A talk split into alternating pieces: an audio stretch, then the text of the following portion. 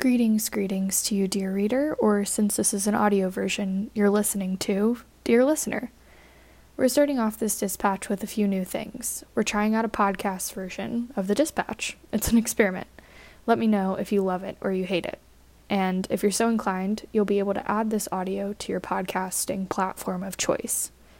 You'll also see in the transcript that I'm using capitalized letters.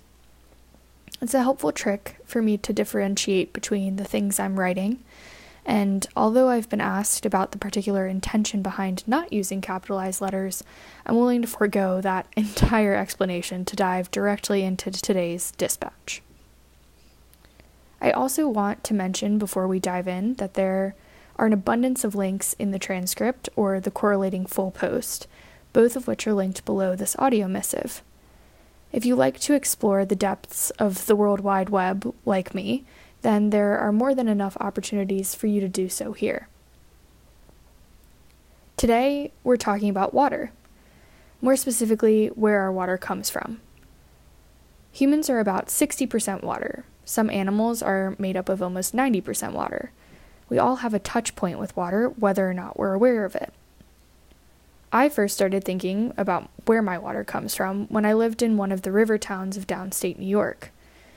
My apartment there sat right on the Old Croton Aqueduct, or the OCA, which was, in its inception, an aqueduct that brought water to New York City. Alongside the aqueduct was a footpath that runs from Croton on Hudson all the way down to the Bronx. If you hadn't had a refresh on Roman construction recently, allow me to provide a middle school architectural lesson. Aqueducts are channels that bring water to highly populated areas. The genius behind an aqueduct is gravity. The pipes of this particular modern day aqueduct lightly drop the water by 13 inches per mile, a challenge to the workers to ensure a steady gradient through the 41 mile construction. While the drawings you might have seen before feature an above ground series of large bridge like structures, the OCA sits underground in a tunnel 7.5 feet wide by 8.5 feet high. It has a stone foundation, a covering constructed by dirt and grass, and a stone face at the retaining walls. The aqueduct was originally built in response to fires and disease related epidemics that obliterated the city. These disasters could be linked back to contaminated wells and poor infrastructure for water supplies, as decontaminated water sources didn't emerge in the United States until 1908.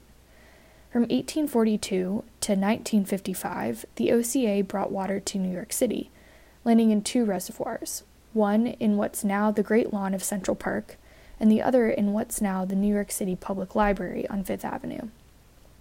It took 22 hours for the water to flow from Croton all the way down to the Harlem River, and due to a growing population in the city, the aqueduct was unable to supply enough water for its residents. Thus began the construction of the new Croton Aqueduct, which is three times the size of the original aqueduct, further underground, three miles to the east, and inaccessible to the public. The new Croton Aqueduct started running water to New York City in 1980 and still is in use today. The trail on the OCA is almost as old as the aqueduct itself and was created for two primary purposes to prevent local opponents to the aqueduct from sabotaging the water supply, and to provide workers access to the water. There are still remnants of access points on the trail, and my former neighbor, Michael High, if you're listening to this, who I would consider an expert on the local land, did several recon missions to find different portions of the aqueduct lost to time and modern building codes. I then lived on the road without a constant source of water. I certainly assessed the immediate need of filling up my camper's tank or my backup jerry can. But in those moments, my only concern was does this tap fill the vessel quickly enough with water I can drink or cook with? I can often dive deep into random questions out of fascination and almost morbid curiosity. However, this particular prompting and the reason why I'm reading and writing this dispatch didn't come out of thin air. Three weeks ago, the apartment I now live in lost running water for six days. In the midst of not having running water, I began to ask myself a series of questions and promptings. Does my water come from a municipal source? Who controls access to the water in my area? When were the pipes built? Do I know where my water reservoir is? Does my water even come from a reservoir? Does everyone in my neighborhood get access to water the same way? In my town? In my region? In my state? Do I have the right to water where I live? To answer my own questions, I learned that I get water from an underground aquifer, which is a formation of porous rock that contains or conducts a path for groundwater. This groundwater is pulled up through a well to the pump, which leads into a holding tank. This holding tank is connected directly to the house I live in.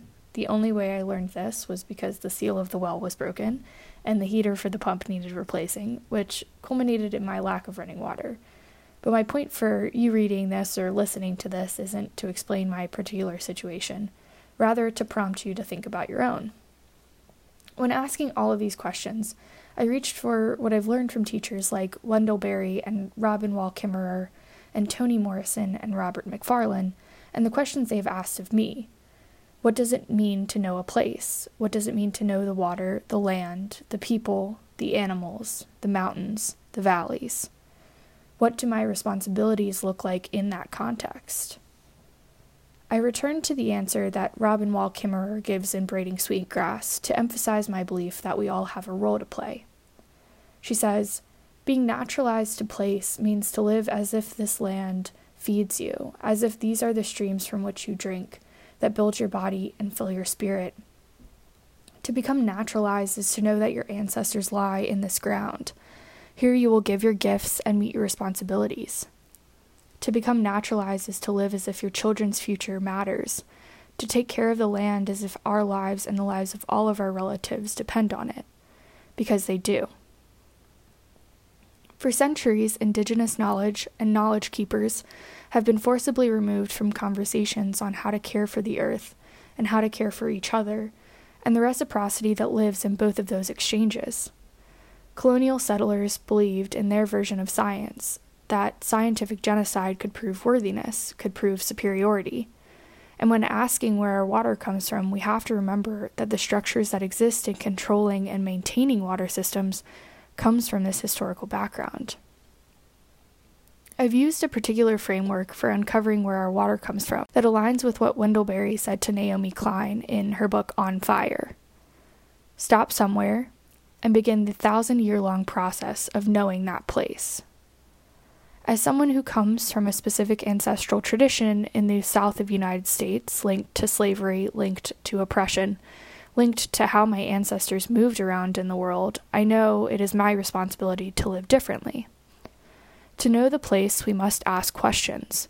We must ask about our individual and collective responsibility and roles. We must become better listeners to hear what the earth and every living thing on it needs. I'm working through my own pathways of deep listening, and this is what I've heard. Two thirds of our water in the United States comes from rivers and streams and lakes, whose above and below ground sources pool to a defined land area called a watershed. The watershed of the Mississippi River covers 50% of the United States, including Minnesota's Twin Cities. If you live in Seattle, your water comes from the Cedar and Tolt watersheds of the homonymous rivers.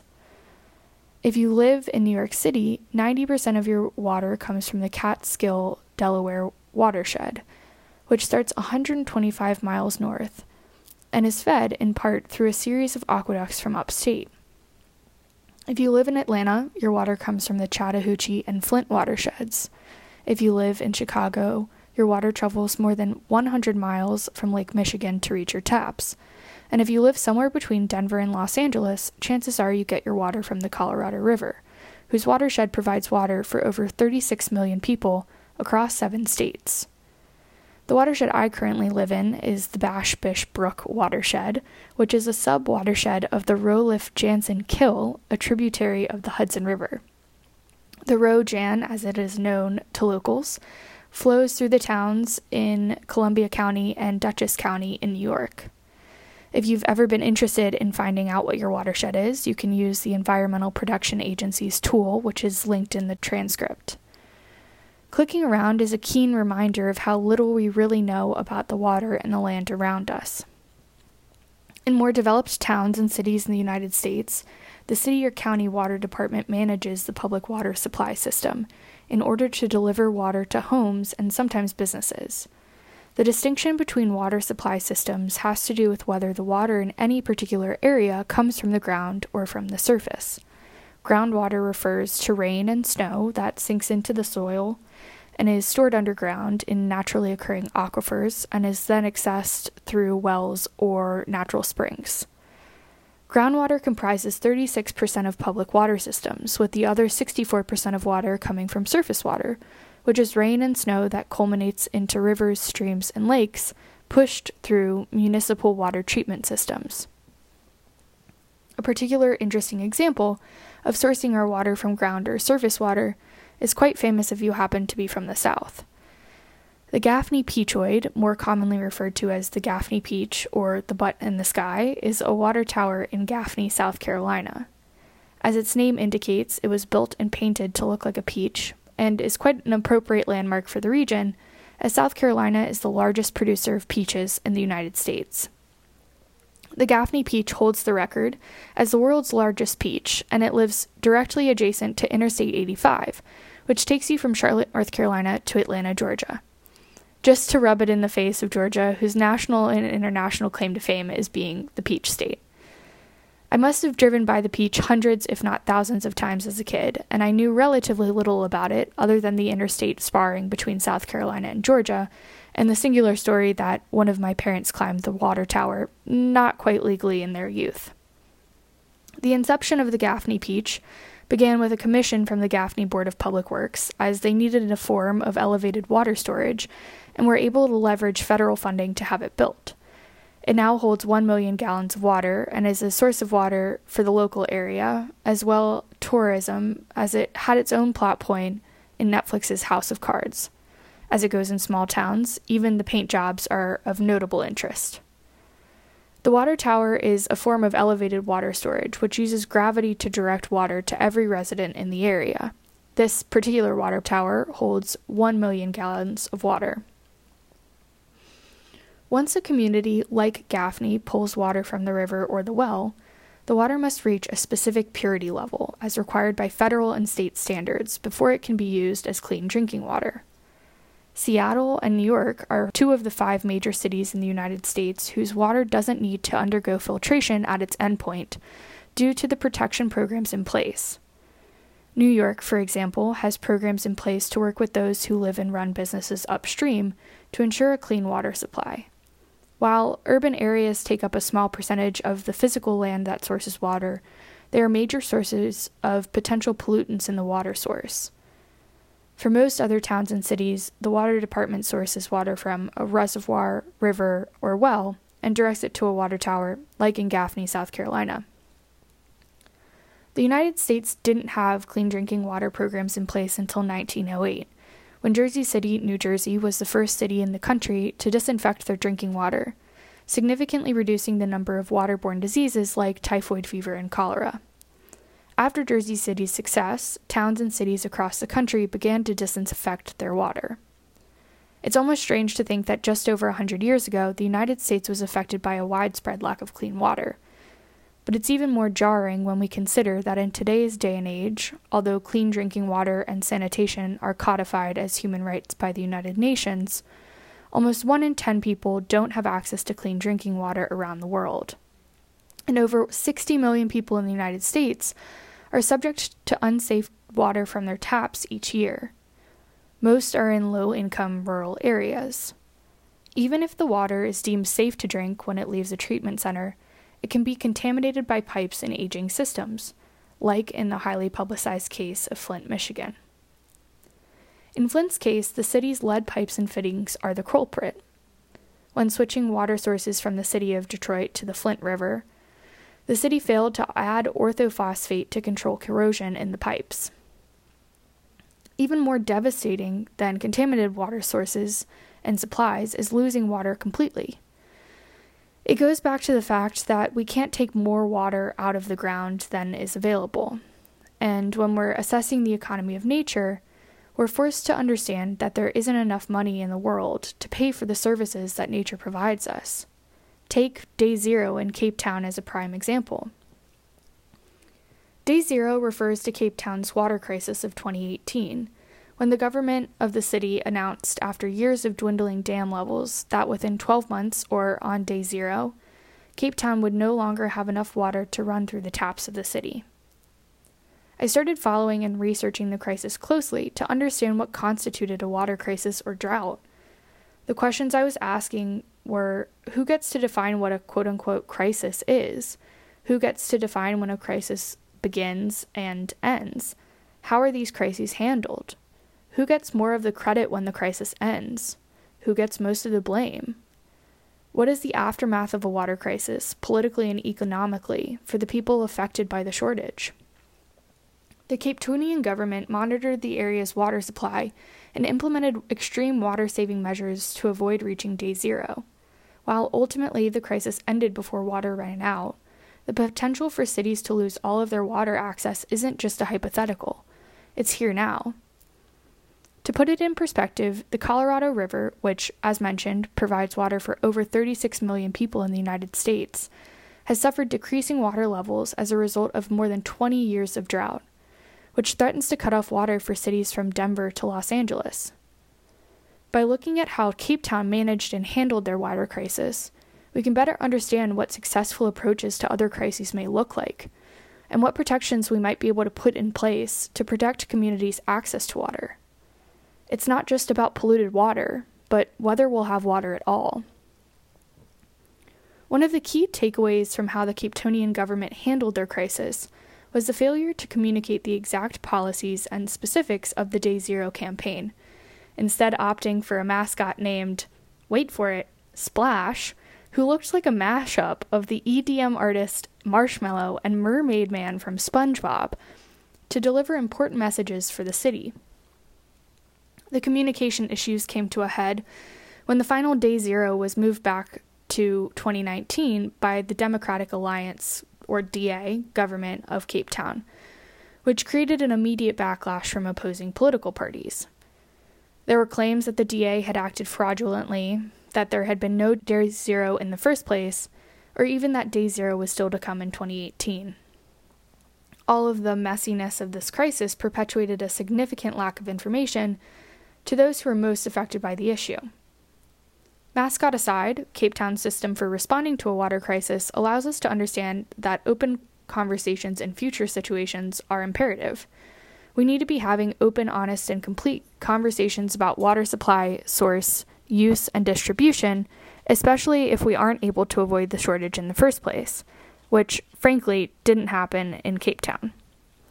Journalists wrote stories amid these bizarre communication methods in a few key categories the agricultural sector giving water to local towns, thereby ensuring a lower crop rate, families digging ground lines to find water that no longer reached the tap, and communities and townships who already didn't have access to water suffering further. There were occasional op ed pieces as well, which highlighted the specific class and racial issues that underline a post apartheid state. White Afrikaners complaining about how their rosebush died because it didn't have enough water, or middle class families walking through how much they had to cut back on their lifestyles because water restrictions ensured they had to make a change. The stories that did not get told, however, were those of individuals living in townships, of specific farmers affected by water restrictions, of the non white working classes who did not have access to financial capital to make underground wells or even receive working taps in the first place. The disparity between the stories that were told and the stories that weren't give us a framework for understanding water issues in the United States.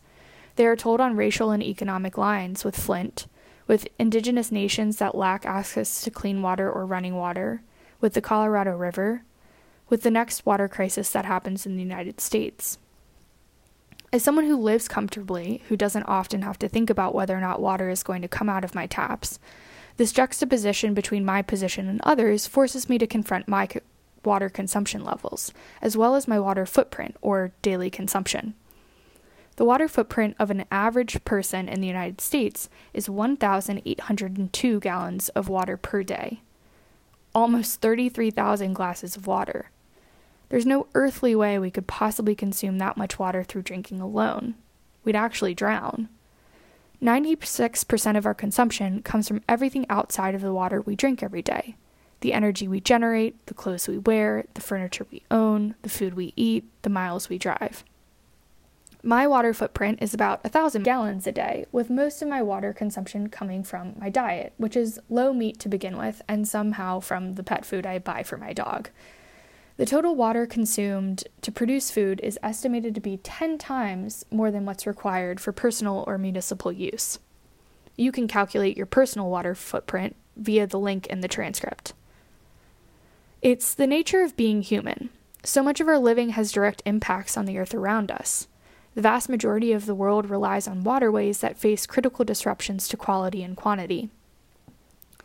70% of fresh water around the world is used by agriculture, specifically for irrigating crops. This is not a farmer slander piece, especially when you consider that an American farmer is said to produce enough food for their family and 150 other people in the world. And as we face the current phase of geological and ecological time known as the Anthropocene, I highly recommend, by the way, reading John Green's The Anthropocene Reviewed or listening to his homonymous podcast. With droughts and wildfires and hurricanes and tornadoes and tsunamis all increasing, this percentage could also increase. While improvements in irrigation technology mean that we're wasting less water in the production of our foods just because water use at the point of origin has become more efficient doesn't mean that the impacts downstream, like water purity, clarity, and quantity, have necessarily improved. In rain fed systems, the most important indicator of water availability is the soil moisture content, how much water is available in the soils that can be taken up by the roots. At the heart of any hydrological study is the concept of water balance, which is a means by which stores and flows of water can be taken into account. If you were to visualize me drawing a diagram, the accounting would look like a series of arrows inputs with an arrow to storage, storage with an arrow to outputs. For example, when considering irrigating a crop with groundwater, that irrigation can undertake the water balance on a regional groundwater system or aquifer. In areas where the amount of rainfall is significantly less than the annual rate of evaporation, dam water supplies can be augmented by enhancing the amount of water harvested. This may not mean a whole lot to you if you're not agriculturally inclined, the gist I'm getting at here is we can't take more out of the water sources than is available. A problem with this form of accounting, though, is that it places blame on farmers and individuals. When we talk about solutions in the United States, oftentimes the conversations come back to individual actions. That if we eat less meat, if we buy less per week, if we reduce our plastic use, if we cut out producers of microplastics, if we drive electric cars, if we watch our thermometers closer, if we do something more, that the climate crisis will be solved. However, the largest emitters of pollution in the world, the quote unquote bad actors, are really corporations. Their sustainability programs aren't working. We need to rethink the way we're treating our planet, and that should become a priority before profit. This dilemma goes back to how we define sustainability in the first place. The concept of sustainability isn't radical enough. It's not outside the purview of capitalism. The basis for the current definition comes from the 1983 Brundtland Commission, stating that sustainability is development that meets the needs of the present without compromising the ability of future generations to meet their own needs. Sustainability exists within the framework and paradigm between people, planet, and profit. This definition of sustainability can be at odds with conservation and watershed protection efforts because corporations prioritizing profit will act in their own interest instead of the interest of those whose water they pollute. This is even more problematic because unless the pollution is sudden, like in the case of an oil spill, it likely won't get major coverage and the corporations will only be held accountable to a specific threshold. I have to pause first to explain the concept of eutrophication. Hang with me, it's important. It's a major reason why large bodies of water are becoming unusable for any life form. Eutrophication happens when there's an increase in nutrient concentration and growth in undesirable plant life in a water body related to human activities. This leads to dead zones, also known as hypoxic conditions for the fellow science nerds out there, it happens when nutrients in water are mismanaged, and it's hard to figure out where the singular issue is in any particular watershed that's been impacted by eutrophication because the water sources are hard to determine. In other words, when inappropriate concentrations of nutrients end up in a waterway, algal blooms appear, which takes away the desired use of the water. When the algal blooms die, dead zones appear. You may have been to a dead zone with, before without realizing it. One of the largest dead zones in the world is in the Gulf of Mexico. Pollutants are transported in the water stream by the Mississippi River. It's especially hard to tell where the specific bad actors are in this example because all of the land in the watershed, which for the Mississippi River covers 50% of the United States, can contribute to the toxicity. Thanks to science and observation, we know specifically how the dead zone forms in the Gulf of Mexico. In the spring, fresh water from the Mississippi River is heated up by the sun and sits on top of the saltier water in the Gulf. This barrier cuts the saltier water from reaching the oxygen in the air. The nutrient runoff in the top layer of water, particularly nitrogen and phosphorus from fertilizer, sewage, urban areas, petroleum, septic tanks, and natural runoff, create huge algal blooms. And when the algae die, they fall into the saltier water below the freshwater barrier and decompose. That decomposition uses up more and more of the oxygen that already existed in the deeper water in the Gulf. Because the oxygen levels are decreasing in the deeper, saltier water, and the freshwater barrier is blocking the deeper water from resupplying its oxygen levels, the deeper water eventually doesn't have enough oxygen to sustain life forms the entire chain of life is impacted. Fish either avoid the area or die off completely. All the way down the food chain, tiny organisms die as well. And the cycle restarts every spring with new runoff.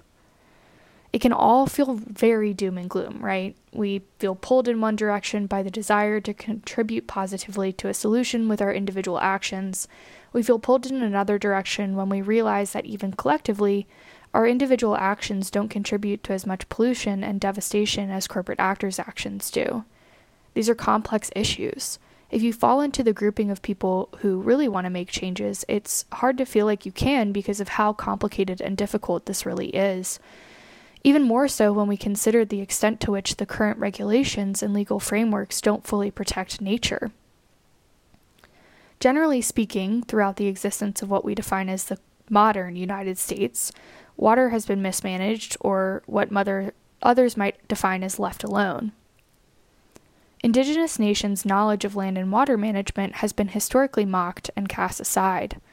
And because of that, the only thing you need to know from 1899 to 1948 was there was a permit to dump in water bodies and rivers in the United States, which stemmed from a piece of legislation called the Rivers and Harbors Act.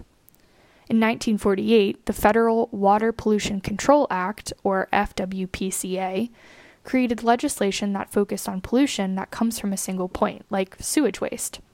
The FWCPA was amended in the late 1960s due to continued concern.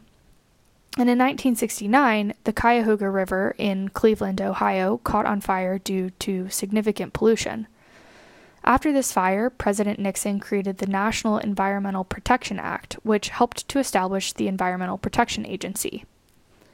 In 1972, amendments were added to the FWPCA, earning the moniker of the Clean Water Act, which is what sets the basis for much of how water issues are addressed and the respective standards that are set in the United States today. What does the Clean Water Act actually do? Post World War II, with the acceleration of manufacturing and industrialization, it became easy to see, quite literally, point source pollution from manufacturing, the growth of towns, and raw sewage. But the non visible forms of pollution, known as non point source pollution, weren't recognized yet. Synthetic fertilizers were just coming into widespread use. So the Clean Water Act in 1972 began to regulate easy to see pollution. This First Amendment set the structure for laws regulating discharges of pollutants in water bodies, and it also set a technology based water quality standard for point sources. By implementing a process to reach the set standards, there was a significant improvement in water quality for the first time since 1908, when Jersey City began managing its water. In 1987, the Clean Water Act was amended again to include further regulatory and legislative policies. Of note, Section 319 began to address the non visible sources of pollution for surface waters, like rivers, lakes, streams, estuaries, and coastal waters.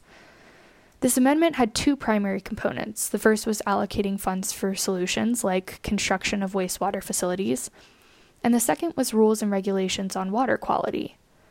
From a non regulatory standpoint, this amendment enabled the federal government to set aside grants for states, indigenous nations, and territories to help address non point source pollution through the development and implementation of non point source management programs.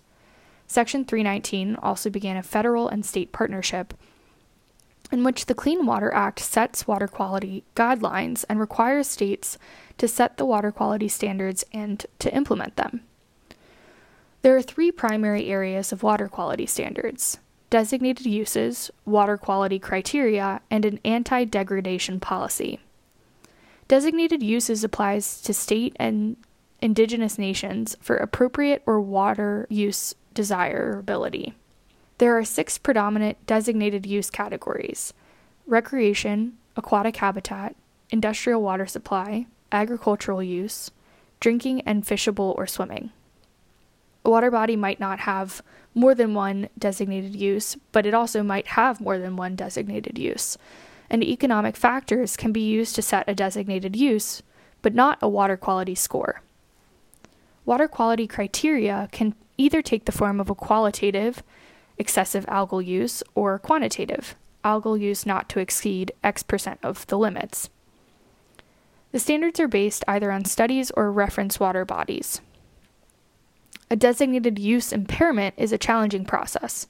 The remedies are not one size fits all. Some naturally eutrophic lakes are good for fishing.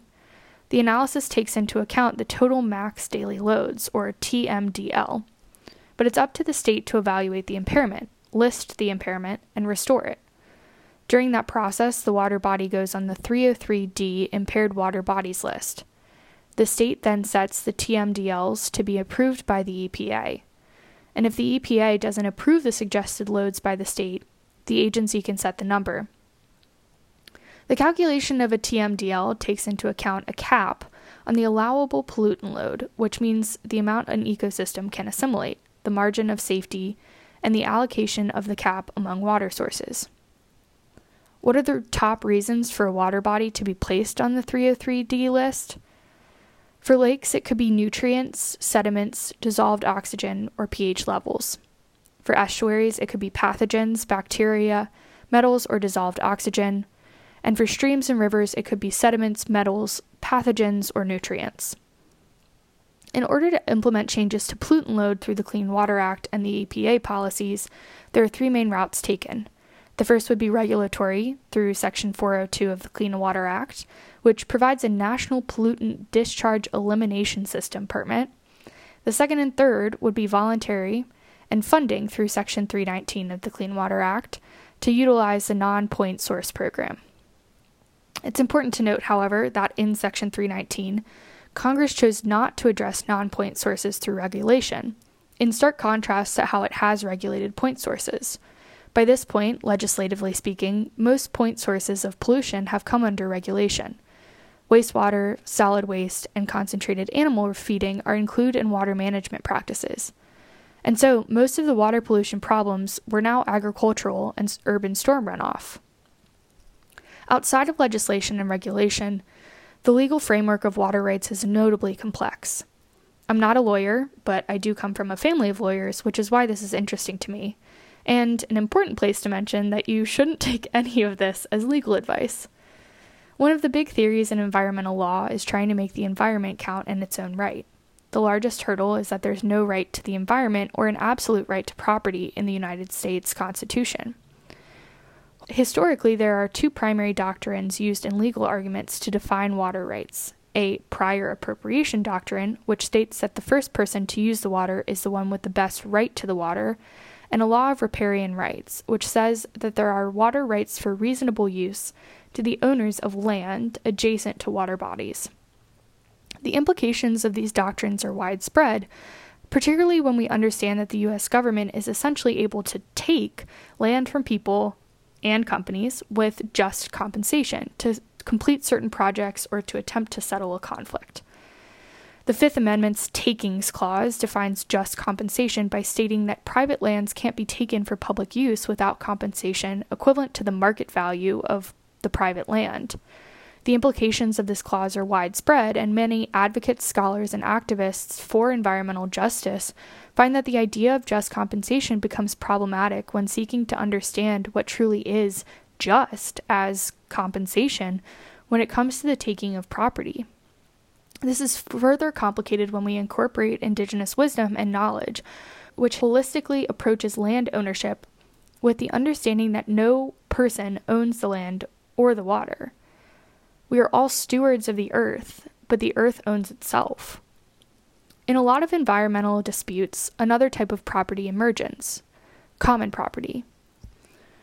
The tragedy of the commons is often used as justification for environmental rulings, as it posits that rational people, even when they want to, find themselves unable to govern the commons effectively. Solutions extending outside of this framework include privatized commons, notably problematic, and cooperative solutions like community land trusts. I recommend looking up Professor Bernadette Atuahene's research and scholarly work on this topic. Further complicating the legal argument, just compensation and the tragedy of the commons don't always account for the fact that it is a human right to have access to clean drinking water and sanitation. Toni Morrison highlights a particular example of a taking and its long term impacts on the land, the water, and the living beings in, of, and around the region when she said in her critical talk titled The Site of Memory for the New York Public Library in 1986 you know, they straightened out the Mississippi River in places to make room for houses and livable acreage. Occasionally, the river floods these places. Floods is the word they use, but in fact, it is not flooding, it is remembering. Remembering where it used to be. All water has a perfect memory and is forever trying to get back to where it was. I've given you a lot to chew on. I've given myself a lot to chew on. Where do we go from here? For me, the answer lies in stewardship, in reciprocity, and in regeneration with ourselves, with others, with the land, with its inhabitants. Robin Wall Kimmerer writes in Braiding Sweetgrass We need acts of restoration, not only for polluted waters and degraded lands, but also for our relationship to the world. We need to restore honor to the way we live so that when we talk and walk through the world, we don't have to avert our eyes with shame so that we can hold our heads up high and receive the respectful acknowledgement of the rest of the earth's beings. But what that looks like in practice may look different for all of us. The first step is education. Industrial Workers of the World founder Lucy Parsons once said that a long period of education must precede any great fundamental change in society. Hence, do not believe in vote begging nor political campaigns, but rather in the development of self thinking individuals. We can vote, we can make market based decisions, we can be activists and co conspirators, we can donate, we can volunteer. But when faced with all of these choices, I return to Wendell Berry. Stop somewhere and begin the thousand year long process of knowing that place. I've included quite a few resources of organizations you can get involved with, books you can read, where you can calculate your water footprint and find your watershed, as well as free classes you can take to learn more in the transcript should you like to go further. I also have to note that I had an extraordinary editor work with me on this piece, and I cannot recommend her enough if you're looking for someone to help you get your piece to a finished and readable place. It was Sarah's excellent suggestion to include a great deal of my thoughts and learnings in footnotes if you're reading the full piece, as well as her guardianship of my writing, through which I was able to trust that you, dear listener, would be able to understand what I was trying to say. To learn more about Sarah and her work, and to work with her, visit the link in the transcript. Onward.